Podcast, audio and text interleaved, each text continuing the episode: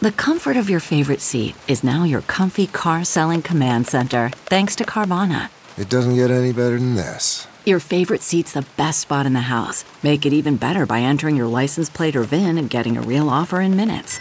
There really is no place like home.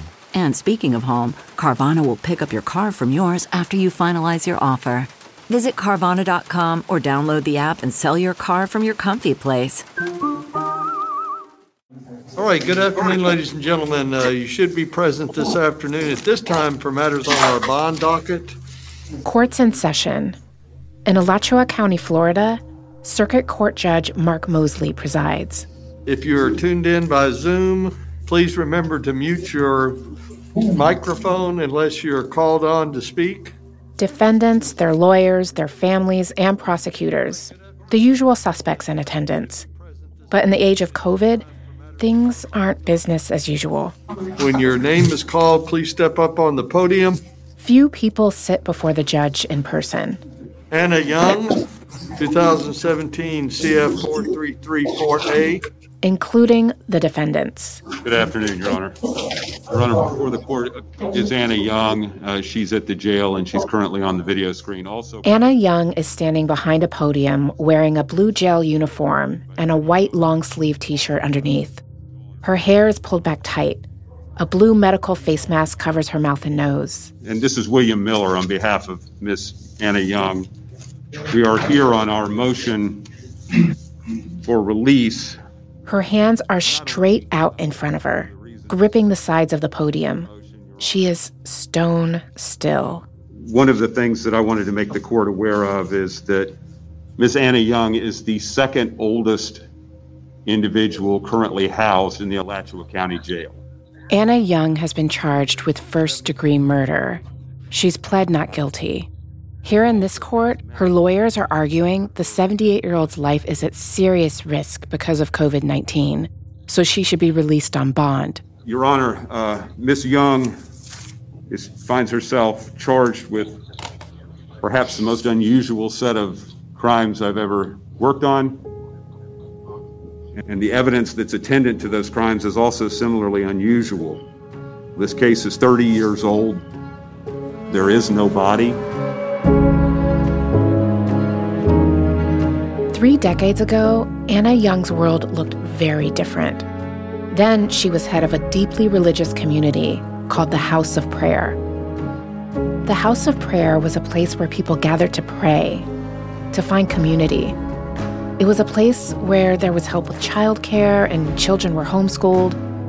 It was a community that was tight and it welcomed people who needed help. It was also a place with a lot of secrets. But those secrets are now out because the person closest to Anna has turned her in. This is House of Prayer, an original podcast by UCP Audio.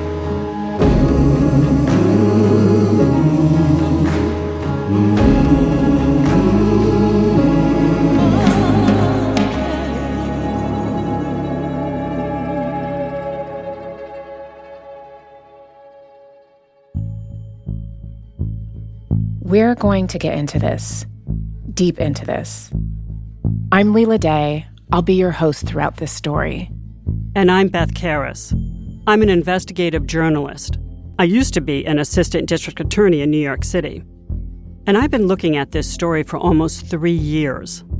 The House of Prayer was a tight lipped and tightly controlled religious community. This is the story of a group of children and adults who, according to police, were neglected, abused, and some even killed. This is also the story of a mother who claimed to be an emissary of God and a daughter's search for the truth. Despite having numerous contacts with law enforcement, the worst of what went on there remained largely unchecked for years. How did that happen? Children were seen by doctors who suspected abuse, but it still took years before it came to an end. What were the roadblocks? Did investigators look into the alleged abuses? Why wasn't anything done to stop it?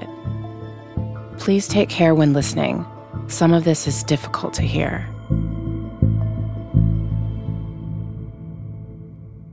Chapter 1 Katonya. I'm so thankful that through all the things that we had to do to come to this great, beautiful day that we've celebrated with you, everything is just wonderful. This is another version of Anna Young.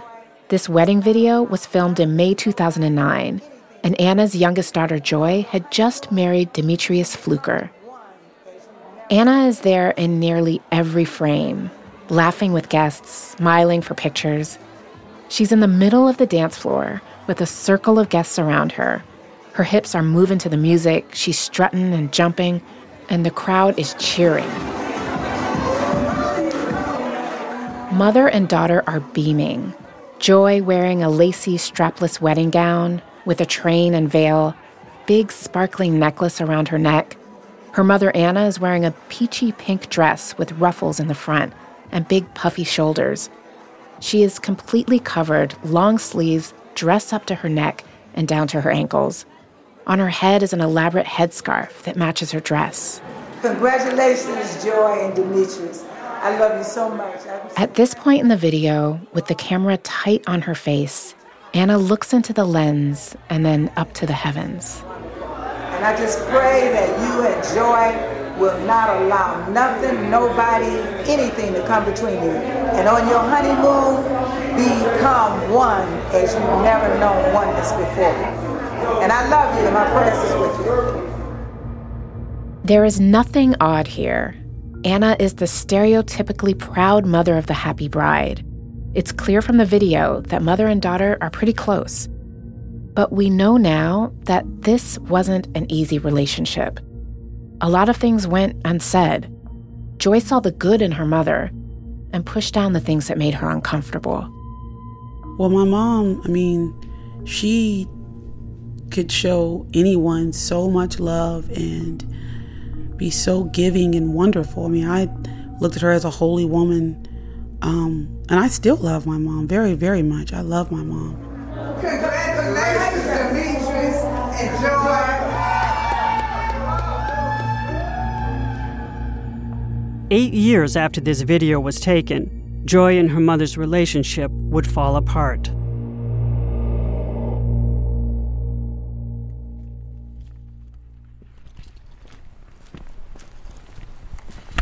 Joy invited me to her home in an upscale suburb north of Atlanta. Hi. Joy's home is really big. It has soaring high ceilings, six bedrooms, two kitchens, and a movie theater. Other side, that will be the bedroom, the bathroom. She have a full kitchen. Joy even built an apartment in the basement that was meant for her mother to live in one day. I figured this would be a good spot. I could turn the light up. Yeah, it is a good spot, right? Good spot here. Joy is the youngest of a big blended family and the only child of her parents, Anna and Robert. When Anna married Robert, she already had four children. Robert had three. But according to police, one of his daughters, Kathy, disappeared under strange circumstances five years before Joy was born. You know, I wasn't born yet, but I was told that after my sister Kathy died, mom started investigating various religions, you know, even voodoo and everything I heard, trying to find peace because she was so devastated by what had happened. And then eventually she gave her life to God, and that's when she felt some peace. Over the next few years, Anna and Robert went all in. They completely shifted how they lived. They went from bell bottoms and partying in Chicago to being absolutely devoted to God. We're not just talking about in their hearts and heads, but making drastic changes to their lifestyle. I I think ever since I was two years old, I think I wore holy clothes. The whole family began wearing these holy clothes. For Joy and Anna, they wore dresses that went down to their ankles, their heads completely covered, much like a nun in a habit. For Robert, it meant flowing robes and growing a long beard. If you had seen the family walking down the street back then, you might not have been able to pin down exactly what religion they were, but it would have been clear they were extremely devout. Joy remembers how deep in it her mom was. She was praising, worshiping so much that the Holy Spirit uh, filled her body and she began to speak in an unknown language. At some point, Anna and Robert decided they needed to start their own church. So the family moved to Georgia, and Robert began preaching in his living room to a small group of people. We were very poor. Um, we even had an outhouse on the property. I know we had a bathroom inside the house, but it had an outhouse. Uh, there was a mud pond in the back. I remember that distinctly because I loved, I always have loved water, and I used to pretend like I was in a pool when I took a bath.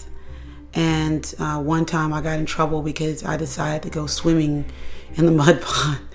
And mom, I got in trouble, but she also thought I looked so cute. She took a picture of me covered in mud because I, you know, could have died. I was in that mud pond trying to swim. They later packed up and headed farther south to Florida.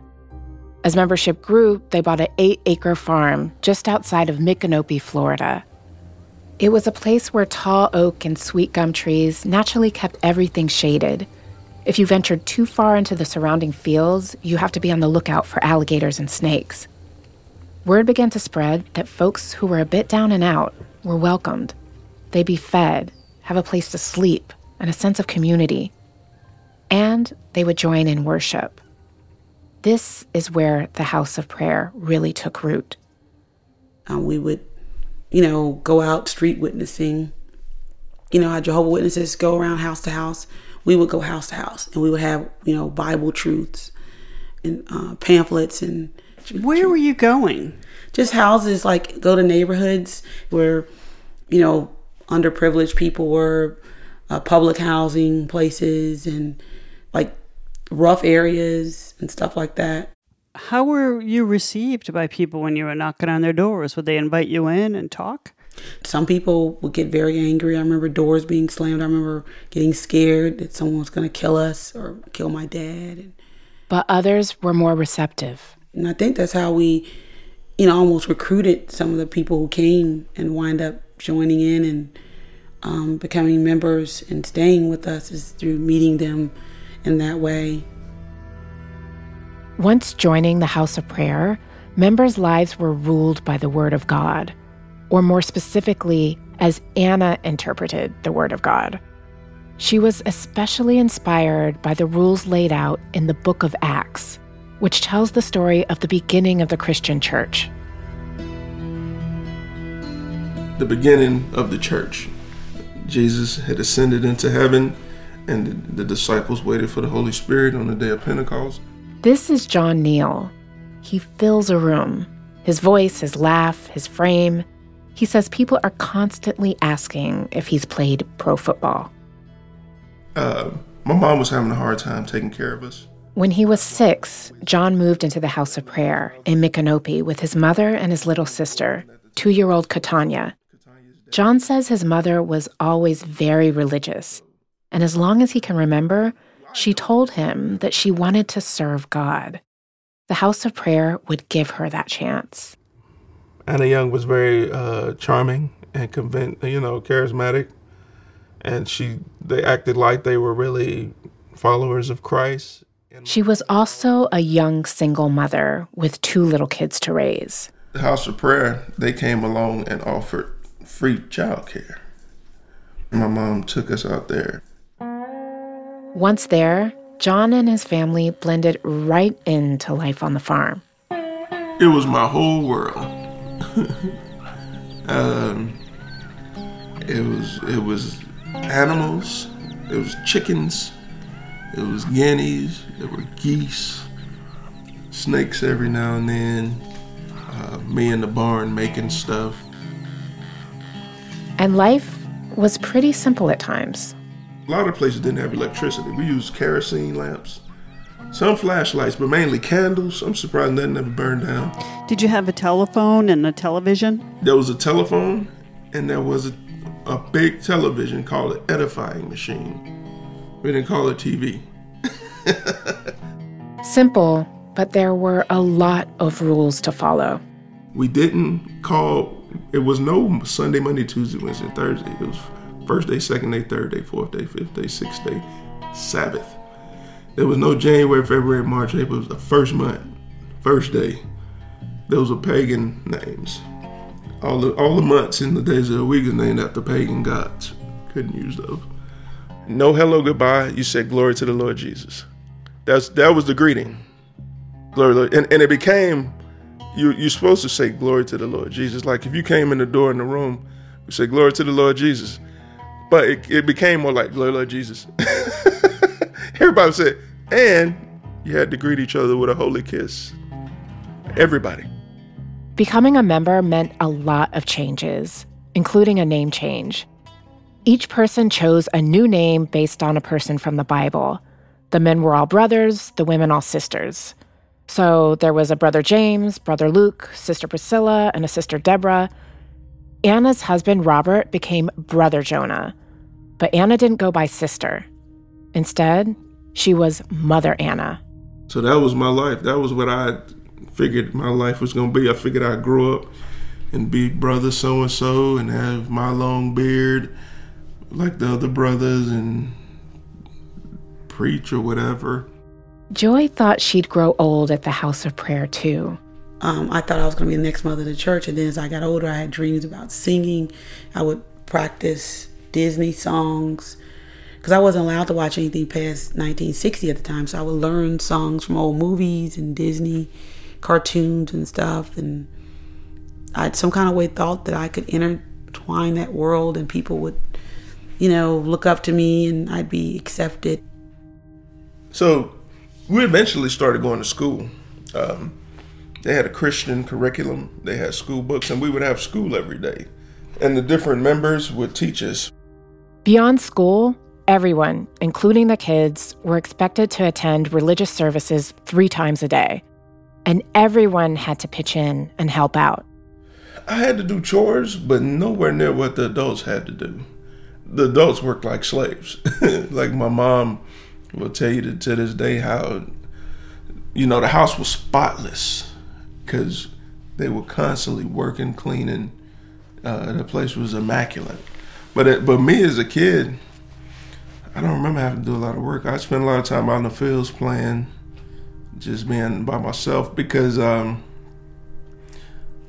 as long as I was by myself, I wasn't getting in trouble. My biggest thing out there was not getting beat and not going to hell. What John claimed were beatings, Anna saw as discipline. I'm not saying you got a, a whipping every single time, but that was the primary way of dealing with it. If you did something wrong or you disobeyed, you were disobedient, that was a big word out there. Anna decided who was disciplined and when. Almost no one was spared. According to former members, her reasons were often arbitrary. But Anna always used Bible verses to justify her corporal punishment. So, what were you getting punished for if nobody's questioning Anything, her? Just stupid stuff. Like um, for me as a child, it could be anything. The minimum for Anna was 33 lashes. 33. Because we believe that the Lord Jesus was 33 when he died. So that was, you had to get 33 lashes. What were you being hit with? Orange electric cords, boards, uh, switches the size of that little that tree out there, that small tree. It, it was a, it wasn't a beating like to break bones. It was just like to hurt you real bad. Like orange electric cords just ain't gonna they're not gonna kill you. It's just gonna hurt real bad. And then you swell up and you welt, and then you know the welts bust open and you bleed. It wasn't just Anna that John had to worry about. He told me that the other adults were also a threat. And if they felt like I deserved to be disciplined, that's what it was. John may have faced extreme discipline, but according to officials, his baby sister Katonya faced worse. And I think Anna convinced my mom Katonya was a demon too, because my mama had Katonya out of wedlock. And she said she was born in sin. So she convinced my mom that she was born in sin. And she um, convinced everybody out there that she was a demon. Most of my vivid memories of Katanya after that at the house of prayer. Her wearing the, the dress and the head covering and running. Like Anna always had her running, jogging back and forth, exercising this demon out of Katonya, trying to break her. John's memory of Katonya is that she had a strong spirit. Even though she was only two, he remembers she would try hard not to cry. something that would infuriate Anna. And according to medical records, it was around this time Katonya started to have health issues. Katonya started having seizures. It got bad enough that Anna allowed Katonya to see a doctor. And Katonya spent a couple days at the doctor's office. And she was too, she couldn't talk and tell him what was going on. Medical records state Katonya was prescribed 30 milligrams of phenobarbital for the seizures. But there was no indication that anyone suspected abuse. I'm pretty sure that's how the adults rationalized what Anna was doing because she she dehumanized Kay. She turned into an object, a demon. Demons are bad. She wasn't a little baby no more. She was a demon. So, you know. She was two. She was two. She was not a demon.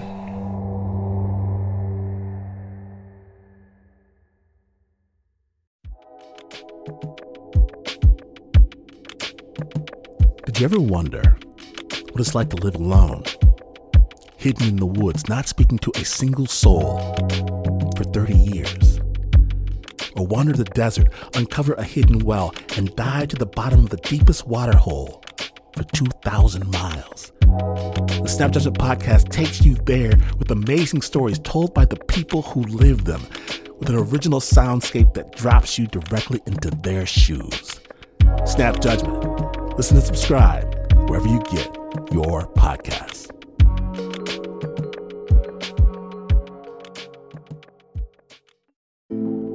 Lori Vallow was the kind of woman who seemed to have it all.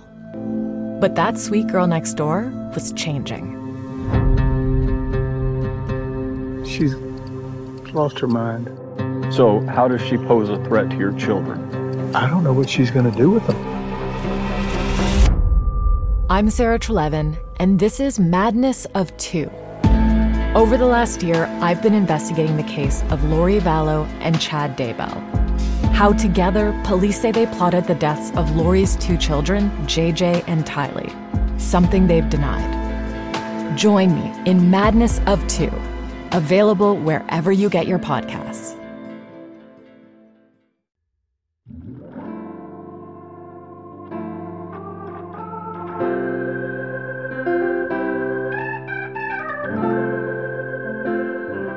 We came together as a family John, Kay, and myself. This is John's mother, Leah Vera Aguilion. My grandfather was a minister, and my great grandmother, whom I lived with, she was like a missionary. So I come from a, a very Christian family, very Christian background. Leah Vera was 30 when she moved onto the property, and she accepted the rules laid down by Mother Anna. She adapted to the strict religious life, the hard work, and the long hours, and she was grateful for the help she was promised for her children. But that promise came with a very high price. None of the mothers had contact with their children. Losing control of their children was the cost every mother at the House of Prayer had to accept. Mother Anna was to become everyone's mother. My mom was sister, whoever her name was, but she wasn't my mother. There was no hugging, no kissing, no. I knew she was still my mom, but I called Anna mom. And Anna was the person that I considered my mom and who, you know, who I wanted to please and all that other stuff. Anna was like the law. Of course, now I'm a totally different person. I, that back then I was going through a lot, you know, you know, you know, not, you know, raising my kids, trying to, you know, have the best for them. And I thought I was doing the best thing for them with us being all being together and being in unity and them being able to be there with me, but not realizing that I didn't have any contact with them. I knew something that wasn't right, but I was af- afraid to say anything about it or speak up against it. Why were you afraid? Who was making you afraid? Anna, because they had what they call discipline. They would discipline you. Leah Vera is telling me this now, but she's told the police this too. I've seen the reports. She'd have one of the other sisters to either give you five or ten um, licks in your hand. She would either beat your hand or she would make you lay down and give you 33 stripes. That's what they call it with, with an electric cord.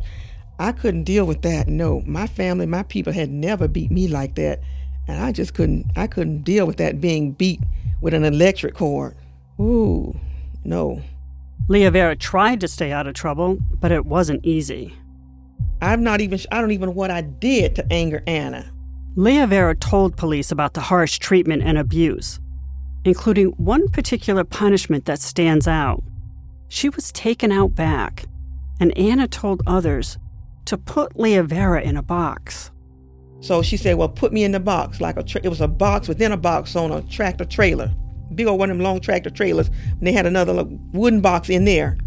How, how big was the box? The box was like as big as like an office desk. You know, like a business office desk. And so they took me and put me in that box and locked it. Not only did they lock the box, they locked. I heard a clink on the trailer, so they just locked me inside there, and I couldn't breathe. I could only lay down on my back and take my feet and push the the top up to get air. Just push the top up. All I in the nighttime it was cool, but in the some in the daytime it was hot, and I would put my feet up so that I could get air.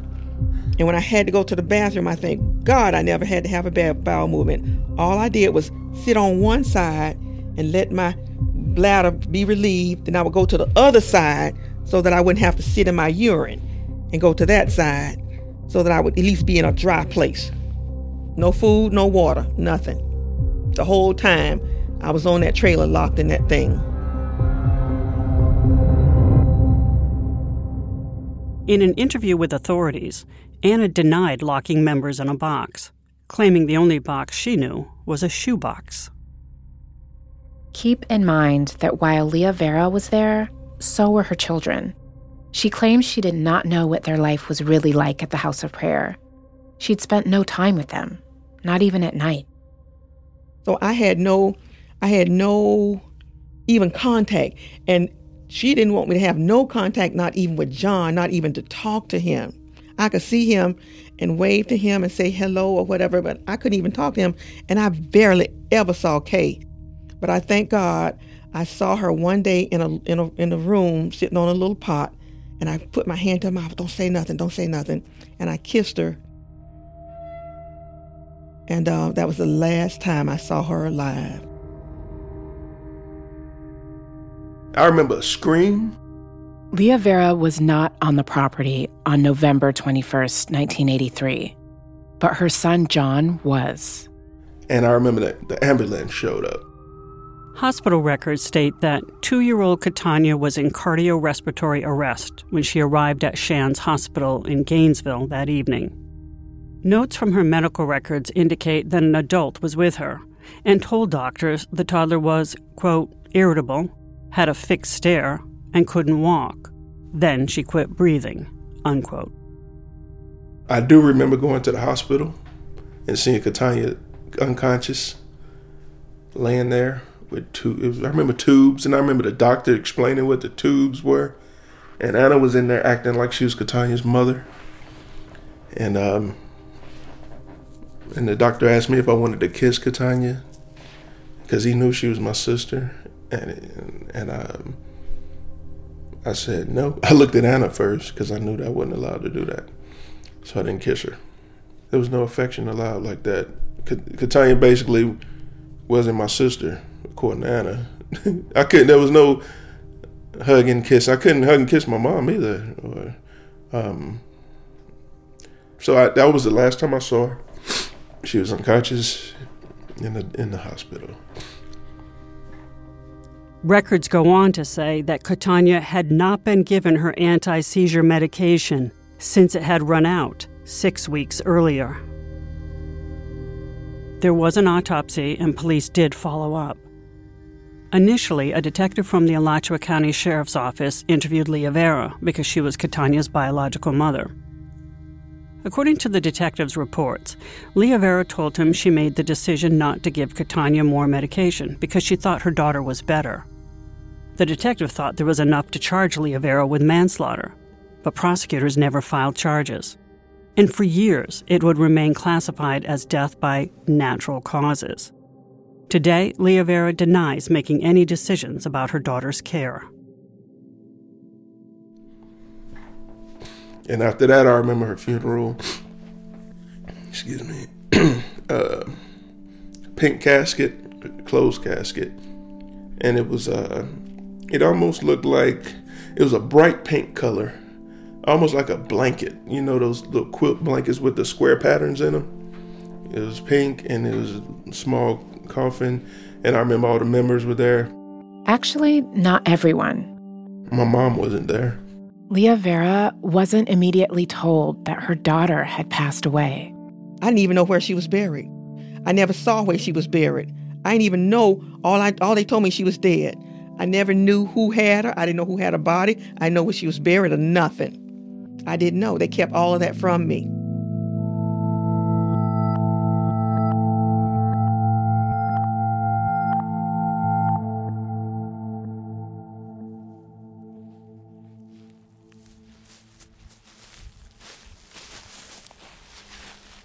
Katonya is buried about 20 minutes away from where the House of Prayer once stood. The cemetery is peaceful, surrounded by woods.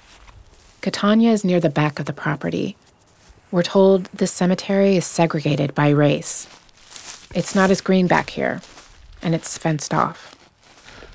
So, this is where my sister's buried.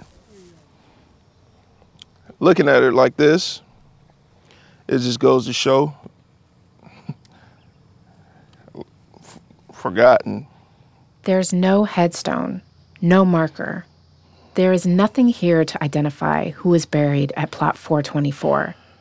Even the county records read unknown. It's all overgrown. There's no headstone. Um, look, it's just, it's like nobody, you know, I, I, I feel bad about it. Um, it shouldn't be like this. Her spot is marked by just a concrete slab. It's smaller than the others, evidence that a child is buried here. I'm kind of upset, like a little angry. I don't know. Because this just shows, this is, uh, I feel like it's my fault too. Like I could have, I could have did better than this. I could have made sure this it wasn't like this. But it just plays all in the narrative of a forgotten child to me. Her grave was once in the shade of a large tree, but a few years ago, that tree was cut down. Now there's just a big stump. And I feel like I'm a part of that. A little, you know, I could do better than this, and and evidently nobody else is gonna do it.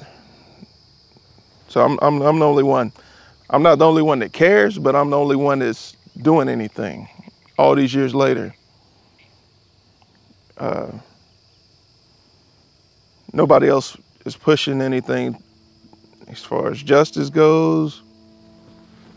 It's me. But I am a big brother and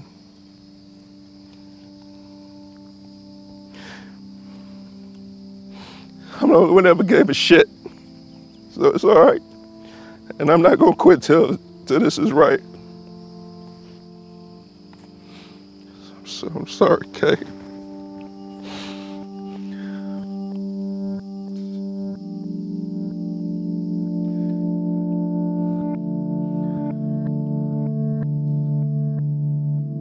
Your Honor, um, the other thing that I wanted to, to say uh, regarding the risk in this case back in court with Judge Moseley. The first degree murder charge Anna is facing is for killing another child, not Katonya. The charge she's facing today is for the murder of a boy named Iman Harper, who died about five years after Katonya. Anna Young's lawyer is trying to convince the judge that she needs to be let out. The pandemic has made living in jail at Anna's age just too dangerous. As a guarantee, Anna's attorney suggested a $100,000 bond and her family's promise to get her to all court appearances. The court wants to note several things. First of all, I do uh, find Judge Moseley would not be swayed. Uh, the nature and circumstances of the charge uh, are significant. Uh, it is it includes indeed allegations of a lot of illegal and bad behavior. But in particular, this is the murder and disposal of the body of a child. uh, a very uh, uh, significant and serious allegation, as serious as they come. Uh, so this is a first degree murder case. And the risk of catching even a significant disease uh, that could potentially have devastating consequences for people that catch it. But th- that's not sufficient for a release as, as brought before this court. I've reviewed all of the relevant factors. The court sets her bond at $2.5 million. I ordered that if she posts her bond, she is to be fitted for GPS and that she's not to leave the state of Florida. So far, no bond has been posted. And as Anna prepares for trial, investigators continue to look into her past. And as these stories resurface, there's a lot more to uncover about what happened at the House of Prayer. On the next episode of House of Prayer. like I'm a snitch on my mom. No, I'm not going to do anything like that. Just You know what I feel like though? Is that what I am? I mean, I just feel horrible. I mean, I don't know what to do. Like, I don't know if I'm doing the right thing. Sure, or, you know what you're like, doing? Was this a family? Was this something that a family is supposed to never tell? Like, I don't, I don't know what I'm doing. I think you're doing the right thing, Joy. Uh, you're not making any conclusion. You're passing on information, and it maybe it's already been investigated, maybe it's never been investigated, but that's what I do for a living, and I'll get to the bottom of it.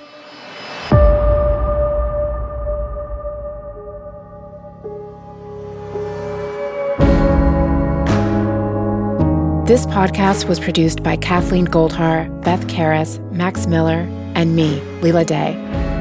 Our associate producer is Alexis Green. Sound design and mixing by Mitchell Stuart. Additional reporting by Laura Isabel Gonzales and Daemon Fairless.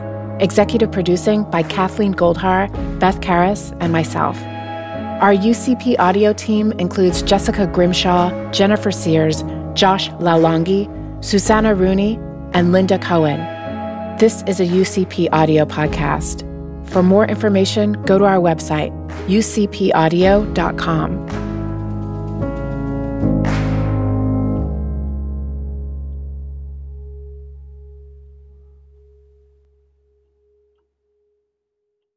Audible is the destination for thrilling audio entertainment. Allow your imagination to be piqued by stories that are brought to life through captivating sound design, eerie soundscapes, and dynamic performances. As an Audible member, you'll be able to keep your heart rate up month after month because you can choose one title a month to keep from the entire catalog, including the latest bestsellers and new releases. If you're in the mood for a shocking psychological thriller, check out None of This Is True by Lisa Jewell. Embrace brand new exclusive thrillers from best-selling authors who are guaranteed to keep you gripped. New members can try Audible free for 30 days. Visit audible.com slash thrill or text thrill to 500 500. That's audible.com slash thrill or text thrill to 500 500.